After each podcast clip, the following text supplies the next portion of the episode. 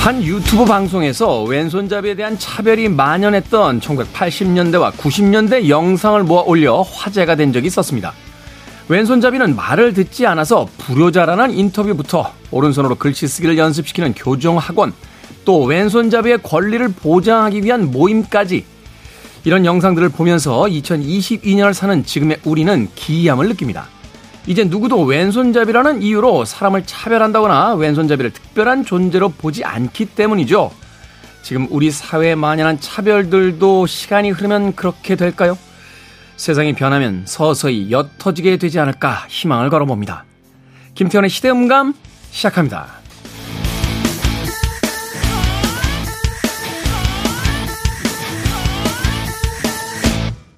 그래도 주말은 온다. 시대를 읽는 음악 감상의 시대음감 김태훈입니다. 왼손잡이 전 세계인의 십 퍼센트 정도 된다고 하더군요. 외국에 여행을 갔을 때도 느끼는 건데 왼손잡이라고 해서 특별히 차별을 받는 모습을 본 적은 없는 것 같아요. 그런데 저희 어린 시절만 해도 왼손잡이라고 하면은 교정을 받아야 된다라는 인식이 일반적이었죠.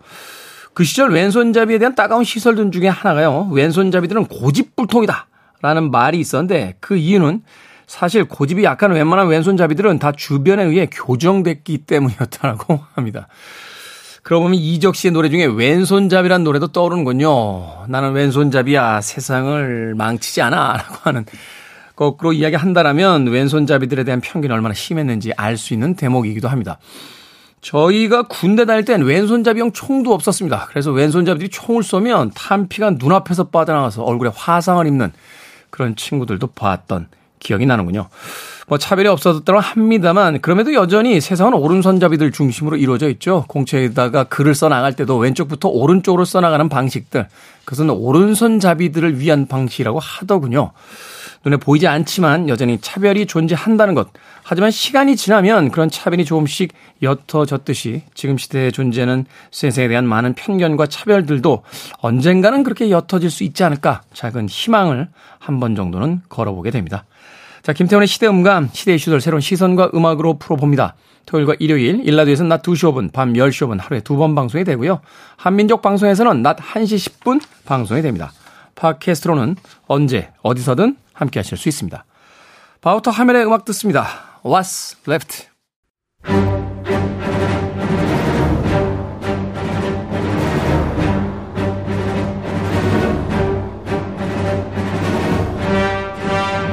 소개팅으로 만난 한 연인에게 사랑에 빠지게 된 계기를 물었더니 의외의 대답이 돌아옵니다. 인생 영화를 물었는데 둘이 똑같더라고요. 어쩌면 여러분의 인생 영화가 될지도 모를 좋은 영화들을 소개해드립니다. 우리 시대의 영화 이야기, 영화 속 우리 시대의 이야기, 무비 유한, 최강희 영화평론가 나오셨습니다. 안녕하세요. 아, 예. 안녕하세요. 평론가님은 일하는 분야가 영화 쪽이다 보니까 누군가 만났을 때 인생 영화가 뭐냐, 제일 좋아하는 영화가 뭐냐, 뭐 이런 질문 참 많이 받으셨을 것 같은데. 아우, 엄청 받죠. 어떤 영화입니까? 그게 영화평론가가 난 이게 인생 영화다라고 얘기하면 그 신비감이 떨어지지 않습니까? 참 냉정하시네.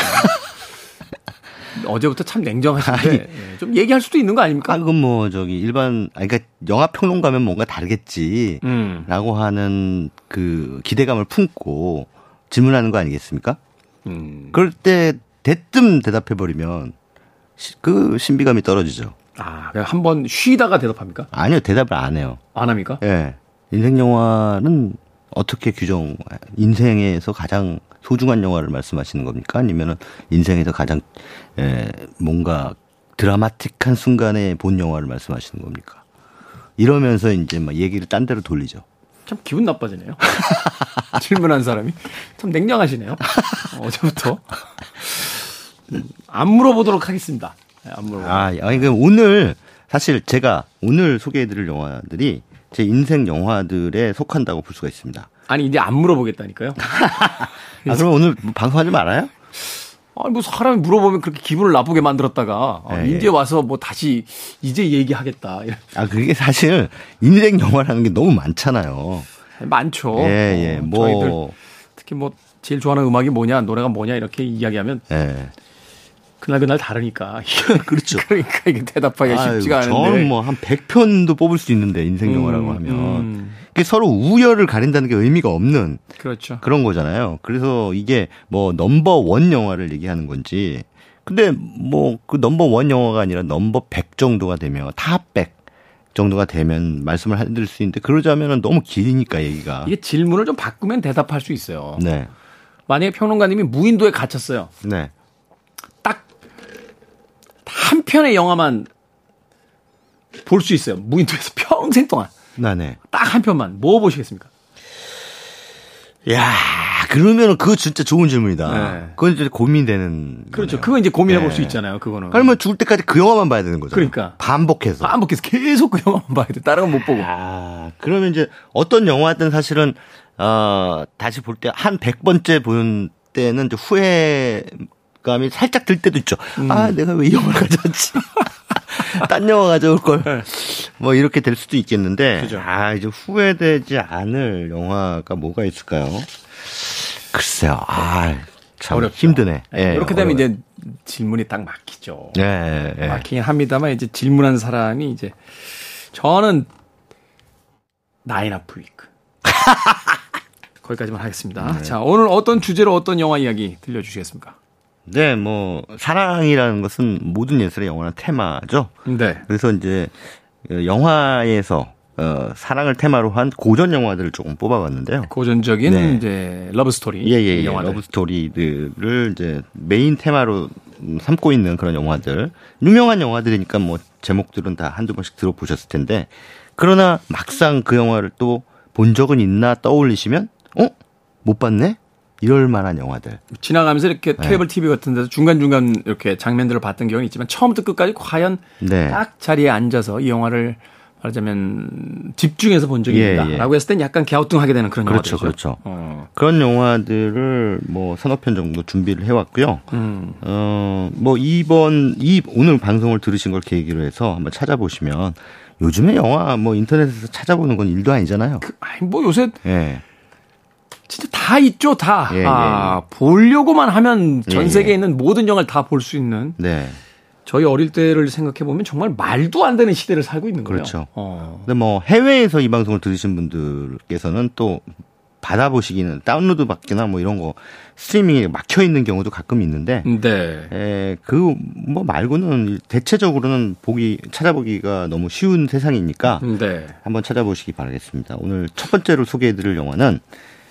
이제 너무 유명한 영화죠. 카사블랑카. 카사블랑카. 예. 험프리 보가트와 예. 잉글리드 버그만이 나왔던. 혹시 카사블랑카가 뭐 사람 이름이라고 생각하시는 분들은 안 계시겠죠? 설마요. 아, 예. 그 정도는 다 어, 상식적으로 다 탑재하고 계시겠죠? 네. 그 이 카사블랑카 뭐 이 저쪽 뭐 북아프리카에 있는 도시죠. 카사블랑카 그 이 이 차 세계 대전 당시에 카사블랑카. 예, 거기서 이제 카페를 운영하고 있는 예, 주인공 험프리 보가트. 릭이죠. 예, 릭. 네. 험프리 보가트가 주인공이고요. 저는 이 영화 처음 봤을 때 험프리 보가트 같은 외모의 남자가 뭐가 잘생겨 보였을까라는 생각이 들었는데 음. 자꾸 보다 보니까 아, 뭔가 매력이 있더라고요. 뭐라고 할까요? 그 소위 네. 필름 노아르 시대라고 하잖아요. 네, 네. 흑백 영화 시대의 어떤 그 고독한 남자의 어떤 전형 같은 맞아요. 그런 예. 어떤 그런 어떤 분위기가 있죠. 예, 예. 그 묘하게 끌리는 매력이 있는데 이 사람은 그 영화 주, 뭐 그 줄거리를 간단하게 말씀을 드리자면 이 사람은 거기서 카페를 운영하고 있는 미국인이고 네. 어, 거기 이제 뭐 나름대로 이 차 세계 대전의 그 전황에 휘말리지 않고 나름대로 여기서 이제 카페를 운영하고 있는 그 비하인드 스토리가 있습니다. 근데 그 네. 비하인드 스토리는 나중에 점점 하나씩 둘씩 이제 베일을 벗죠. 음. 근데 그 베일을 벗게 되는 계기가 바로 이제 잉그리드 버그만이 맡은 엘사, 일사라고 해야 되나? 일사. 예, 일사의 출연. 일사가 갑자기 나타나면서 이 두 사람이 재회하는데 재회라고 여기서 말씀드리는 것은 이 두 사람이 원래 만난 적이 있었다. 음. 그런데 어디서 만나느냐? 파리에서 만났습니다. 프랑스의 파리에서 만났죠. 예. 그 파리에서 이 두 사람은 연인 관계였는데 어, 어떠한 이유로 두 사람이 헤어졌어요. 헤어진 음. 것은 독일군이 파리를 점령하기 직전. 사실은 이 험프리 보가트도 그 독일에 대항한 어떠한 활동을 하고 있었고, 네. 그래서 나치가 들어오면은 이제 잡혀서 고초를 당할 게 뻔함으로 위험한 상황이 벌어지죠. 예, 파리를 떠나야 되는데 그 전까지 너무나 알콩달콩하고 정말 꿀 뚝뚝 떨어지는 그런 로맨스를 이 일사하고 나, 나누고 있었죠. 리과 일사가. 근데 이제 도망가자 그렇게 해서 파리에 비오는 날 음. 파리 역에서 탈출하려고 기다리고 있는데 일사가 안 나타나죠. 음. 그녀는 도대체 왜 안 나타났던 것일까 하면서 사라져버렸던, 홀연히 사라져버렸던 일사가 이 북아프리카의 카사블랑카에서 혼자 카페를 하고 있는 리가 앞에 따덩 하고 나타난 거예요. 잠깐만요. 그 약간 변사 톤이신데 지금 왜 사라졌던 것이었던 것이었을까? 드디어 아니, 나타난 두둥 뭐 이런 줄거리를 이런 거 이런 거 정말 오랜만에 들어보는데요.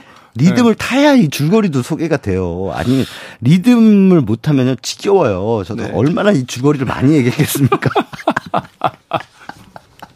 자 리듬을 타봅시다. 네. 그래가지고 이제 일사가 두둥 하고 나타났는데 알고 봤더니 남편하고 같이 왔어요. 아. 그러니까 이 여자는 이미 남편이 있었고. 이미? 예, 예. 근데 또 이 남편은 얄궂게도 반나치 항전 운동의 또 지도자. 음, 중심 인물이죠. 멋진 지도자였어요. 약간 릭 입장에서는 짜증나죠. 짜증, 짜증나. 짜증나죠. 아니, 자기가 사랑했던 여자가 갑자기 네. 자기 앞에 나타났는데. 그러니까 자기 남편이 죽은 줄 알고 있었다가 이제 그 릭과 떠나기 직전에 알게 된 거잖아요. 살아있다는 걸. 그렇죠. 어, 그래서 이제 이 모든 비극이 이제 시작이 되는 거죠. 그렇죠. 건데. 그리고 이제 어디론가 사라졌다가 또 왜 하필 자기 앞에 나타나는지 아무튼 일, 일사가 툭 하고 나타나는데 일사가 그냥 그냥 뭐 대략 그냥 매력적인 그런 여자였으면 이 릭의 마음이 또 흔들려 흔들리지도 않았겠죠. 아우 대략 매력적인 여자는 뭡니까? 아니 그러니까 치명적이지 않은. 그러니까 매력적인데 치명적이지 않은 그런데 잉그리드 버그만이에요 일사가. 그러면은 이게 안 되는 거예요 더 이상 이게. 오늘 영화평 이상한데요. 안 되죠. 네, 안, 안 되는 됩니다. 거예요. 그냥 마음을 다 잡고 싶어도 이게 다 잡아지지가 않는 거예요. 네. 잉그리드 버그만인데. 네. 그러니까는 아, 이 또 남편은 또 너무 멋있는 이 반 나치 지도자. 음, 저항운동의 핵심. 예, 저항운동의 핵심. 게다가 잘생겼어. 음. 또 사람들로부터 존경받아. 음. 아, 리더십은 정말 너무, 너무 멋있어. 이러니까 험프리 보가트 입장에서는. 짜증나죠. 아, 이거 정말 열받네. 이렇게 되는 거죠. 하지만, 어, 알고 봤더니, 이제 뒷얘기를 알고 봤더니, 아, 이 두 사람도 어찌됐든 나치의 추격을 당하고 있었고, 음, 그래서 이 카사블랑카를 통해 제삼국으로 탈출을 해야 되는 상황이었어요. 네. 그런데 이 두 사람이 탈출하는데 결정적인 역할을 해줄 어떠한 종이가 있는데 통행증. 통행증. 그 통행증을 누가 가지고 있느냐. 아, 또 릭이 가지고 있죠. 영화니까. 네. 이런 이런 표현까지. 아 오늘, 오늘 하여튼 네. 여기까지만 말씀드리겠습니다. 그런 이야기다. 아 예. 더 이상 진행하는 것은 또 영화를 보실 분들에 대한 예의가 아니고. 아, 줄거리는 여기까지. 줄거리. 그런데 어찌됐든 이 카사블랑카라는 영화는 영화사에서 음, 기념비적인, 작품이잖아. 기념비적인 작품이고, 아. 어, 또 아직도 그 영화를 전공하는 학교, 그러니까 영화를 전공하는 학생들이 교과서로 어, 시나리오를 공부할 때 반드시 참고하는 작품입니다. 이 플롯이라든지 캐릭터 네. 간의 관계라든지 아주 완벽해요. 네. 저도 이 영화 영화 공부할 때 한참 봤던 기억이 나는데 그 등장했던 모든 인물들이 다 이렇게 시계의 소위 이제 그 부품들처럼 다 연관지어서 돌아가기 시작하고 음. 흔히 영화를 볼 때 이렇게 등장시켜놓고서는 그 등장인물들 책임을 못 줘서 네, 중간에 네. 갑자기 사라지고 뭐 역할도 제대로 못하고 이런 캐릭터들이 굉장히 많은데 이 영화는 주연부터 아주 작은 단역 하나하나까지 음, 음. 정말 그 캐릭터 플레이가 완벽에 가깝고 또 그 아주 좁은 공간에서 벌어지는 이야기인데도 뭐라고 할까요? 굉장히 음. 어떤 스케일이 느껴지는 듯한 네, 그렇죠. 그러니까 그런 분위기도 있어요. 사실. 네, 그렇죠. 여기서 험프리 보가트하고 잉그리드 버그만이 소위 말하는 밀당을 하는 장면이 있는데 시장에서 네. 그 시장 이제 두 사람 이게 그러니까 릭이 어, 통행증을 가지고 있다는 사실을 일사는 알고 그럼 어찌 됐든 저 사람한테 통행증을 받아야 되고 음. 또 릭은 그것을 미끼로 다시 일사와 재회하고 싶은 거예요. 그 음. 마음은 이제 숨기는데 어찌됐든 이 두 사람이 언제 다시 만날 것인가를 놓고 어, 밀당을 나누는 장면이 이제 시장에서 등장하는데 그때 대화를 대사를 할 때 앞에 있는 시장 상인과 옷을 얼마에 살 건가를 두고 또 흥정을 합니다. 네. 그래서 얼마야, 얼마 해드릴게, 얼마나 해드릴게 그런데 아 너무 비싸요라는 말은 안 해요. 음. 그 일사가 아 그래서 안 사겠어요. 뭐 이런 흥정을 안 하고 그 대신 그거에 대한 그 시장 상인의 어, 배팅이죠. 그러니까 얼마에 주겠소라고 음. 하는 거에 대한 대답으로 이거 험프리, 험프리 보가트하고 대화를 나눈 거예요. 네. 그래서 이야기가 두 사람 간의 밀당인데 한 사람이 툭 치고 들어와서 어, 막 일상적인 대화들이 오고 가는 가운데 긴장감이 흐를 수 있도록. 음. 그래서 그 긴장은 두, 사, 두 사람 간에 직접적으로 그 대사가 오고 가면 굉장히 어떻게 보면 촌스러울 수도 있는데. 너무 이제 소위 지, 이제 예. 지규가 되면은 지규가 되는 거죠. 근데 시장 상인이 중간에 한번 딱 끼어 있음으로 해서 그 두 사람이 밀당을 나누는 상황의 긴장감은 더 알차지는 거거든요. 음. 근데 그냥 스쳐 지나갈 수도 있는 장면이지만 그런 장면이 이를테면 시나리오 작법이 된, 굳어진 거죠. 음. 아, 무슨 누군가하고 어떤 대화를 나누는 씬은 그렇게 구성해야 된다. 아, 두 사람이 직접 일 대일로 얘기하는 게 아니라. 교과서잖아요. 예, 예. 뭐 이런 식으로 이제 카사블랑카가 여러 가지 측면에서 이후의 영화에 영향을 많이 미쳤죠. 제가 즐겨 인용하는 대사도 하나 있어요. 이 카사블랑카에서 이제 주인공인 릭이 음. 그 일사를 잃은 뒤에 이제 그 소위 이야기에서 어떤 여자든 사랑하지 않죠. 근데 이제 같이 이제 시간을 보냈던 여자 한 명이 찾아옵니다. 음. 그래서 이 릭에게 묻죠. 어젠 어디 있었어요? 라고 음. 보니까 그렇게 오래된 과거는 기억하지 못합니다. 오늘 밤엔 뭘 할 건가요? 그렇게 먼 미래는 계획하지 않습니다. 야, 어떻게 저런 대사를. 어, 참 뭐라고 할까. 이 영화가 문학에서 왔다는 것을 어떤 음. 단적으로 설명하는. 음, 그냥 일상적인 대화 하나도 결코 평범하게 쓰지 않고 뭔가 음. 이 캐릭터를 보여주는 어떤 음. 문학적인 어떤 수사들이 이렇게 등장하는 장면들을 보면서 지금 봐도 참 멋진 작품이다라는 생각을 하게 되는데 바로 아, 그런 그렇죠. 이제 장면을 이제 최강의 평론가는 그 시장에서의 어떤 남녀의 밀당 네. 두 사람의 직접적인 대화가 아닌 하나의 어떤 물건을 사기 위한 행위를 통해서 그 긴장감을 계속 유지시키는 네. 그런 것들로서 또 멋지게 보여주고 있기 때문에 전 세계 모든 영화 학도들의 어떤 교과서로서 여전히 유효하다. 네네네. 어, 그렇죠. 소개를 해주셨어요. 뭐 유명한 음악 있죠. As Time Goes By. 그 이 노래가 영화 속에서 굉장히 중요한 매개로 등장하잖아요. 처음에 일사가 등장했을 때 톰이라고 하는 그 흑인 연주자가 그 닉의 아, 카페에서 이 곡을 아니, 이 곡이 아니라 뭐 자기 나름대로 재즈를 연주를 하고 있었는데 딱 일사가 나타나자마자 톰한테 그 곡을 신청하죠. Play it. 예, Play it, Sam. 음, As Time Goes By. 딱 이러니까. 아, 잠깐만, 잠깐만. 아, 오늘 힘드네. 오늘 많이 힘드네. 아니, 냉정, 일요일이라 냉... 지금 제가 특별 서비스 하고 있는 겁니다, 지금. 네, 알겠습니다. 아, 예. 알겠습니다. 네. 그래서, 그래서, 어, 그, 노, 그 곡을 탁 하니까, 그 곡을 트니까, 그때서야 이 층에 있던. 밖에 닉이, 나갔던 이제 리 들어오죠. 아, 그 곡만은 연주하지 말라 그랬잖아 하고 딱. 하는데 잉그리드 버그만이 딱, 딱 만나죠. 그래서 처음에 이제 그렇게 만나고 그날 재회한 뒤에 저녁에, 저녁에. 톰한테 다시 Play Sam, As Time Goes By. 딱 그러니까 아니 아까 틀지 말라면서요. 아까 그랬더니, 연주하지 말라고. 어, 연주하지 말라 그랬잖아요. 그랬더니 일사 그녀가 참을 수 있다면 나도 참을 수 있어. 이러면서 한국말로 했군요.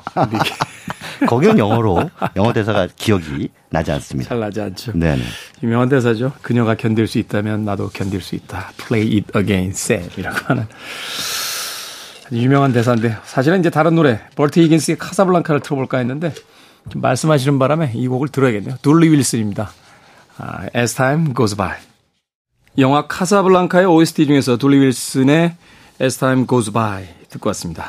이 영화가 나온 지, 이 음악이 들려지니까 팔십 년이 지났으니까, 아, 모노톤의 이 사운드, 옛 생각을 떠올리게 하는 그런 어떤 힘이 있지 않나 하는 생각 해봤습니다. 자, 최강의 평론가와 함께하는 우리 시대의 영화 이야기, 영화 속 우리 시대의 이야기, 무비 유한. 오늘 고전적인 러브스토리 영화들 만나보고 있습니다. 두 번째 영화 어떤 영화입니까? 네, 그 카사블랑카 천구백사십이 년작이고요. 네. 어, 천구백사십오 년작을 도, 소개를 해드리겠습니다. 천구백사십오 년작. 네. 영어 어, 제목은 Brief Encounter, 그러니까 짧은 조우 그러네요. 번역을 하면 그렇습니다. 음, 짧은 조. 예, 근데 우리나라 제목은 밀회, 우리말 제목은 밀회 이렇게 돼 있네요. 그러니까 비밀스러운 만남 뭐 이런 뜻이겠죠? 사실 제목은 우리나라 제목이 맞아요. 오히려 더 어, 음. 영화의 분위기와는. 네. 그렇죠, 그렇죠. 어, 밀회가 맞아요. 음. 예, 예. 브리프 인카운터. 짧은 조우일 수도 있지만. 네. 예, 그 두 사람은 밀회예요. 왜냐하면 불륜이거든요. 음. 그 각각의 그 배우자를 가지고 있는 유부남, 유부녀가 서로를 사랑하고 끌리게 되면서, 어, 이렇게 이제 어떤 깊은 순간까지 가려고 하지만, 음. 아, 갈까 말까, 갈까 말까 하다가 이제 끝나는 그런 영화인데. 갈까 말까. 그게 그 스포일러 아닙니까? 아이, 뭐, 그, 뭐. 그런, 네. 그런 기둥줄거리를 가지고 있다라는 네. 말씀입니다. 근데 이제 이, 어, 로맨스 영화의 그 스포일러는 그래서 두 사람이 어떻게 되더라. 뭐 이게 이제 뭐 영원히 간다. 뭐 다시 이, 이런 것들을 말씀드리는 것이 스포일러고 어차피 로맨스 영화는 그거잖아요. 서로 사랑할까 말까. 말, 뭐 어떤 연인이 될까 말까. 사실 그, 예. 그 미묘한 무드를 즐기는 거죠. 예, 결과값을 예, 예. 즐기는 게 아니잖아요. 그러니까 과정. 예, 예. 그 과정에서 어떠한 사건들이 벌어지고 두 사람 사이에 어떤 감정적 파동이 생기느냐. 근데 이것들을 이제 보게 되는 건데 음. 그 이 미래라는 작품은 그런 면에서 남녀 심리를 상당히 세련되게 잘 어, 재구성해서 보여주고 있는 작품이에요. 네. 그 영화의 감독이 무려 데이비드 린이라고 하는 거장 감독입니다. 데이비드 린이면은 뭐 아라비아의 로렌스를 네. 만들었던. 네, 그렇습니다. 이 데이비드 린이라고 하는 감독이 만든 소소한 사랑 이야기. 네. 뭐 굉장히 스펙타클한 영화도 찍었습니다만 음. 아, 이런 작품도 했다라고 하는 차원에서 저도 이제 그 구에서 보다가 아주 어, 깜짝 놀랐던 그런 음. 작품입니다. 그 심리의 묘사라고 하는 차원에서요. 네. 근데 영화 속 그 이 영화는 이제 기차역에서 출발합니다. 그 열차역. 열차역. 예. 그 열차역에서 그 기차를 기다리고 있는, 그러니까 통근 열차가 왔다 갔다 하는데요. 네. 근데 거기서 이제 그 열차를 기다리고 있는 그 한 가정 주부, 평범한 주부의 로라 젠슨이라고 하는 평범한 주부가 어, 기다리고 있는데 이렇게 열차가 다른 열차가 쭉 하고 지나가다가 이 뭔가 먼지 같은 게 눈으로 들어간 거예요. 티끌, 네. 티끌이 들어간 거죠. 그래서 어 어떡하지 이러고 있는데. 옆에서 알렉 하비라고 하는 사람이 나타나는데 이 사람은 이제 유, 유부남 의사입니다. 네, 유부남, 유부남 의사. 네, 의사도 그렇게 네. 앞에다 꼭 뭘 합니까? 유부남 총각 의사 이렇게 붙입니까? 아니, 그러니까 이 영화 속에서는 중요한 설정이니까. 중요한 설정이니까. 예, 그래서 어. 이제 알렉 하비가 나타나서 어, 그 한번 제가 처치해드려도 될까요? 음. 분명히 이 사람 그 티끌이 들어간 사람이 남자였으면 그냥 지나갔을 거예요. 생각을 해보세요. 예?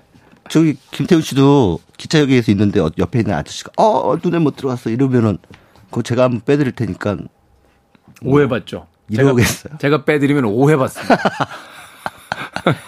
그럼 더더욱이나 이게 천구백사십오 년 이천이라고 하는 시대 배경을 또 어, 저기를 하면.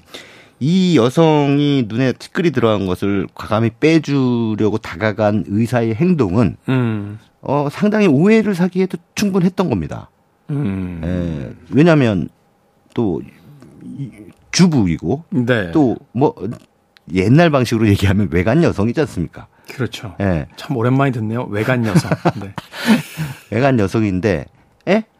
티끌을 뽑아줄 때 자, 두 눈으로 위 껍질과 아래 눈을 쫙 해서 벌리시면 제가 훅 하고 입김을 불어넣겠습니다. 라고 하고 다른 어떠한 스킨십 없이 네. 입김만 훅 하고 불었겠습니까? 당연히 손으로 눈을 벌리겠죠.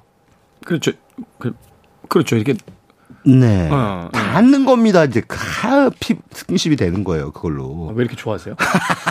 아니 그러니까 대단히 미시적인 스킨십이라는 거예요. 음. 누가 보기에 아 그냥 어, 호의를 베풀고 있는 한 순간의 풍경이다라고 밋밋하게 그 장면을 바라볼 수도 있겠지만 네. 이 두 사람에게 앞으로 다가올 운명적 사랑의 회오리를 생각한다면 그 장면을 다시 볼 때 저것은 단순한 스킨십이 아니다라는 것을 음, 직감할 수가 있죠. 아주 미묘하죠. 미묘하죠. 어, 미묘하면서도 사실은 일상적인 어떤 스킨십일 수도 있는데 네네네. 그 조성된 어떤 무드 같은 게 참 아주 독특해지죠. 네네 그렇죠. 어. 아니, 생각해보세요. 생명 생면부지의 외간 남자한테 예? 누나를 누나이라니 어, 오늘 이제, 어제 오늘 이상한데요. 뭐라고 부릅니까? 누나는 누나 눈, 눈 그냥 아, 알 넣으면 안 돼요? 눈알이라니요. 이 아름다운 영화에 참. 네 어찌됐건. 네. 아니 영어로도 아이볼 그러잖아요. 아무튼 그래서 네. 눈을 쫙 해가지고 노출을 한 상태로 그 의사가 훅 하고 입김을 부는 그 지점까지 딱 대준다 이렇게 딱. 하고 있는 그 모습이 음. 그 각도 그 모습 음. 뭐 이런 게 처음부터 사실은 그 장면이 등장하면서 미래라는 영화는 이 영화의 제목 밀회를 충직하게 시작할 준비를 마친 거죠. 음. 자 이제부터 이 두 남녀가 미래를 시작할 거예요 라고 관객들한테 선언을 하는 것입니다. 네. 자 그러면 이제 두 사람이 그것으로 끝나겠습니까? 예, 당연히 서로에 대한 이 그리움과 연민의 음. 감정이 싹트겠죠. 근데 이 두 사람은 뭐 각자의 집이 따로 있고 뭐 가정이 있는 사람들인데 그렇죠. 어디서만 따로 약속해서 만나기도 뭐 하고 이런 거 아닙니까? 그래서 그냥 기차역에 그냥 가보는 겁니다. 일상적인 어떤 그 출퇴근길이기 때문에. 네. 그래서 가다가 아, 오늘은 그녀를 만나면 참 좋을 텐데. 라고 하면서 우연적인 재회를 다시 꿈꾸게 되겠죠. 음. 그런데 또 그 이들이 꿈꾸는 우연적인 재회는 반드시 이루어져요. 음. 왜? 영화니까. 영화니까. 네, 현실에서는 이루어지지 않습니다. 날. 근데 눈에 먼지가 들어가는 여성분도 현실에서는 나타나지 않습니다. 나타나지 않아요. 네. 나타나지 않고 네. 그런 건데 제가 옆에서 아 제가 한번 불어드릴 테니까. 하면은 이제 빰 맞아요. 큰일 납니다. 아, 네, 바로 일일이 신고 들어가고 네. 이렇게 됩니다.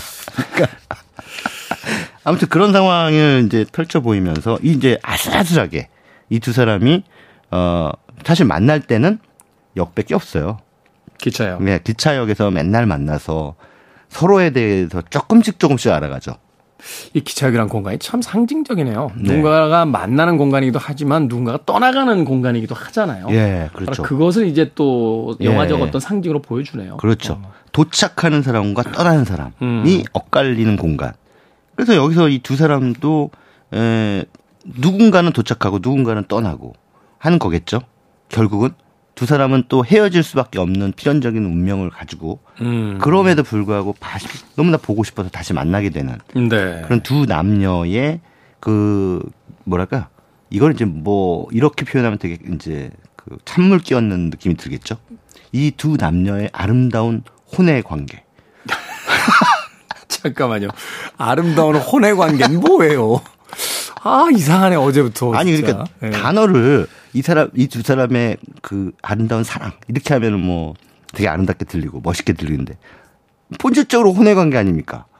근데 그러니까. 안타까운 그냥 관계 이렇게 가면 되죠. 아, 그렇게 좋아요. 네. 표현을 좋아는 하지만 이제 사회적 관계로서는 용납할 수 용인될 수 없는 관계니까. 김태훈 씨의 지적을 받아들여서 제가 네.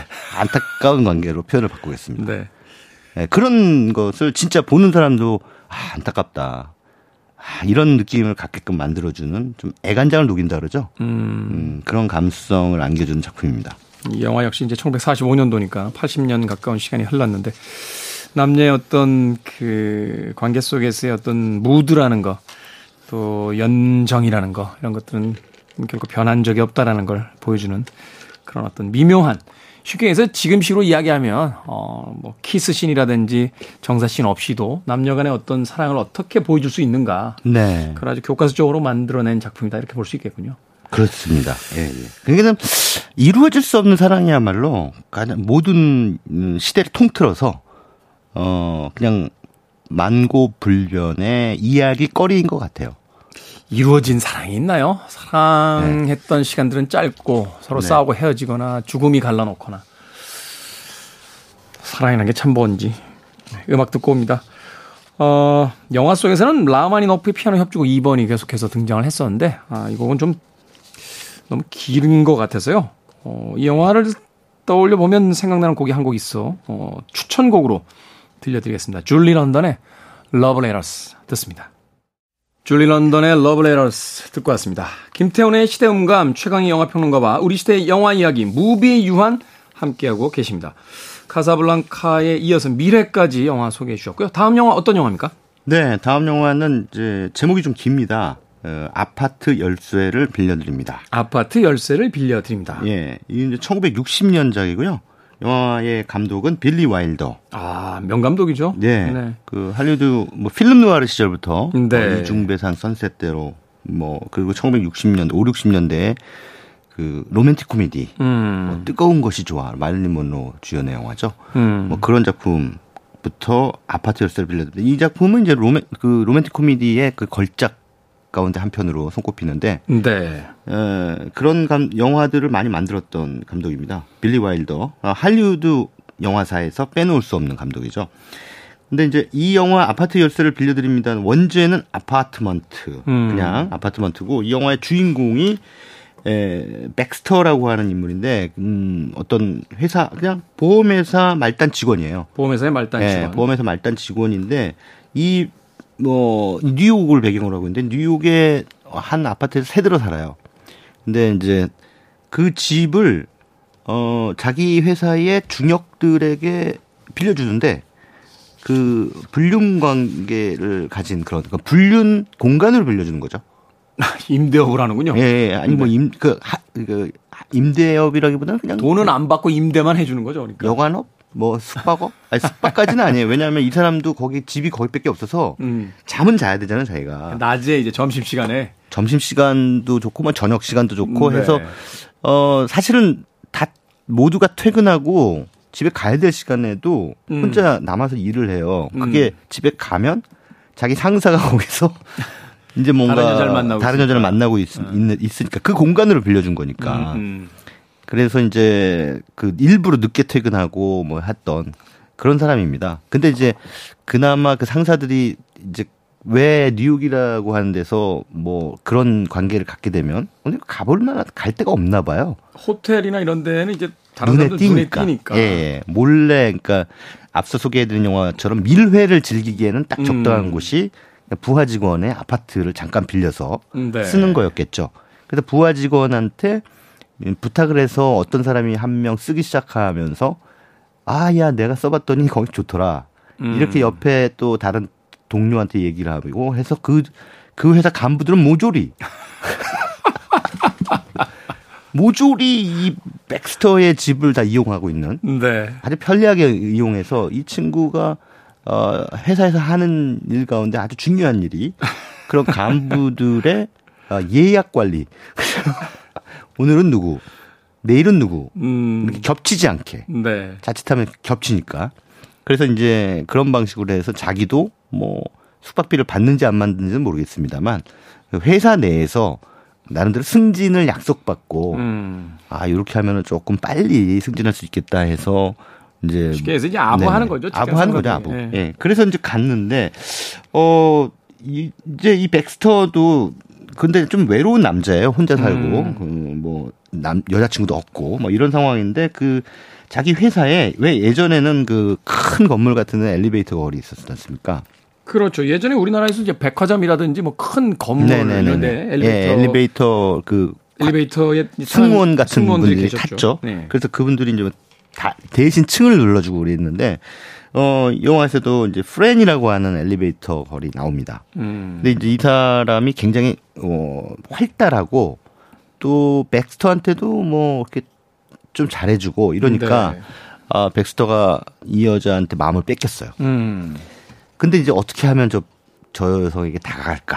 음. 와, 이렇게 이제 전전긍긍 하지만 뭐 이런 사람들이 또 영화 속에서 자주 숙맥으로 등장하지 않습니까? 좋아해도 좋아한다는 말을 못해요. 네. 네.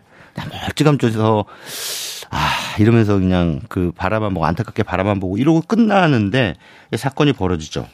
어 어느 날 그 자기 직장 상사. 상사한테 아파트를 빌려줬는데 그 빌려준 집에서 그 직장 상사의 불륜녀가 자살을 기도하는 음. 그런 사건이 벌어졌습니다. 그래서 가봤더니 아니 이게 뭐, 무슨 일입니까? 그 직장 상사의 불륜녀는 다름 아닌 자신이 평소 흠모하던 엘리베이터가 프렌이었던 거죠. 음. 그래서 깜짝 놀라서 어찌됐든 사람은 살려야 되니까. 네. 사람 목숨은 살려야 되니까. 그래서 바로 이웃집에 다행히도 이제 의사가 살고 있어서 네. 그 의사를 긴급히 불러서 아, 이 여자를 어떻게 해서든지 긴급 처리를 하죠. 그래서 이제 목숨을 살려놓고 응급처치를 해서 네네네 응급처치를 해서 이제 살려놓고 자기 집 책 이제 저기 침대 위에다가 이제 이 눕혀놨는데 네. 나중에 이제 이 여성이 이제 의식을 되찾은 뒤에 보니까 아 회사에서 자주 만나던 백스터라는 사람의 집이라는 것도 알게 되고 음. 그러면서 이제 아 난 그냥 죽고만 싶어요 죽고만 싶어요 막 이런 이렇게 이제 하소연을 하니까 백스터는 오히려 이 여자를 굉장히 어, 위로를 하고 격려를 하는 와중에 어떻게 되겠습니까? 두 사람이 그러면서 사랑이 싹트겠죠. 네. 물론 백스터는 그 전에도 어, 프렌을 너무 좋아했지만 이제 프렌은 이 과정에서 백스터의 진심을 알게 진심을 되고, 알게 되고 그와 대비돼서 자신을 그냥 어, 일회용 놀이객감으로만 여겼던 음. 그런 직장 상사들의 그 이 뭐랄까요 그 앞뒤가 위선. 다른 위선을 음. 어, 확인하게 되죠. 근데 얘기는 굉장히 어떻게 보면 좀 계몽적으로 가죠. 어, 상당히 전형적으로 가긴 합니다만, 어, 그래도 그, 이, 이 아파트라고 하는 공간, 아주 작은 공간 안에서 벌어지는 이 두 사람의 알콩달콩한, 알콩달콩 하기 이전에, 거기까지 가기 이전까지의 어, 사랑의 어떤 갈등과 딜레마 이런 것들을 상당히 유쾌한 톤으로 보여주고 있는 작품입니다. 그렇군요. 빌리 와일더는 사실은 그 아주 탄탄한 연출력을 바탕으로 해서 삶에서의 어떤 아이러니라든지 또는 어떤 인간 심리의 어떤 그 밑바닥에 있는 감춰진 어떤 욕망 같은 것들 참 잘 이제 드러내는 그런 감독인데 그의 작품 중에서도 수작이죠, 이 작품?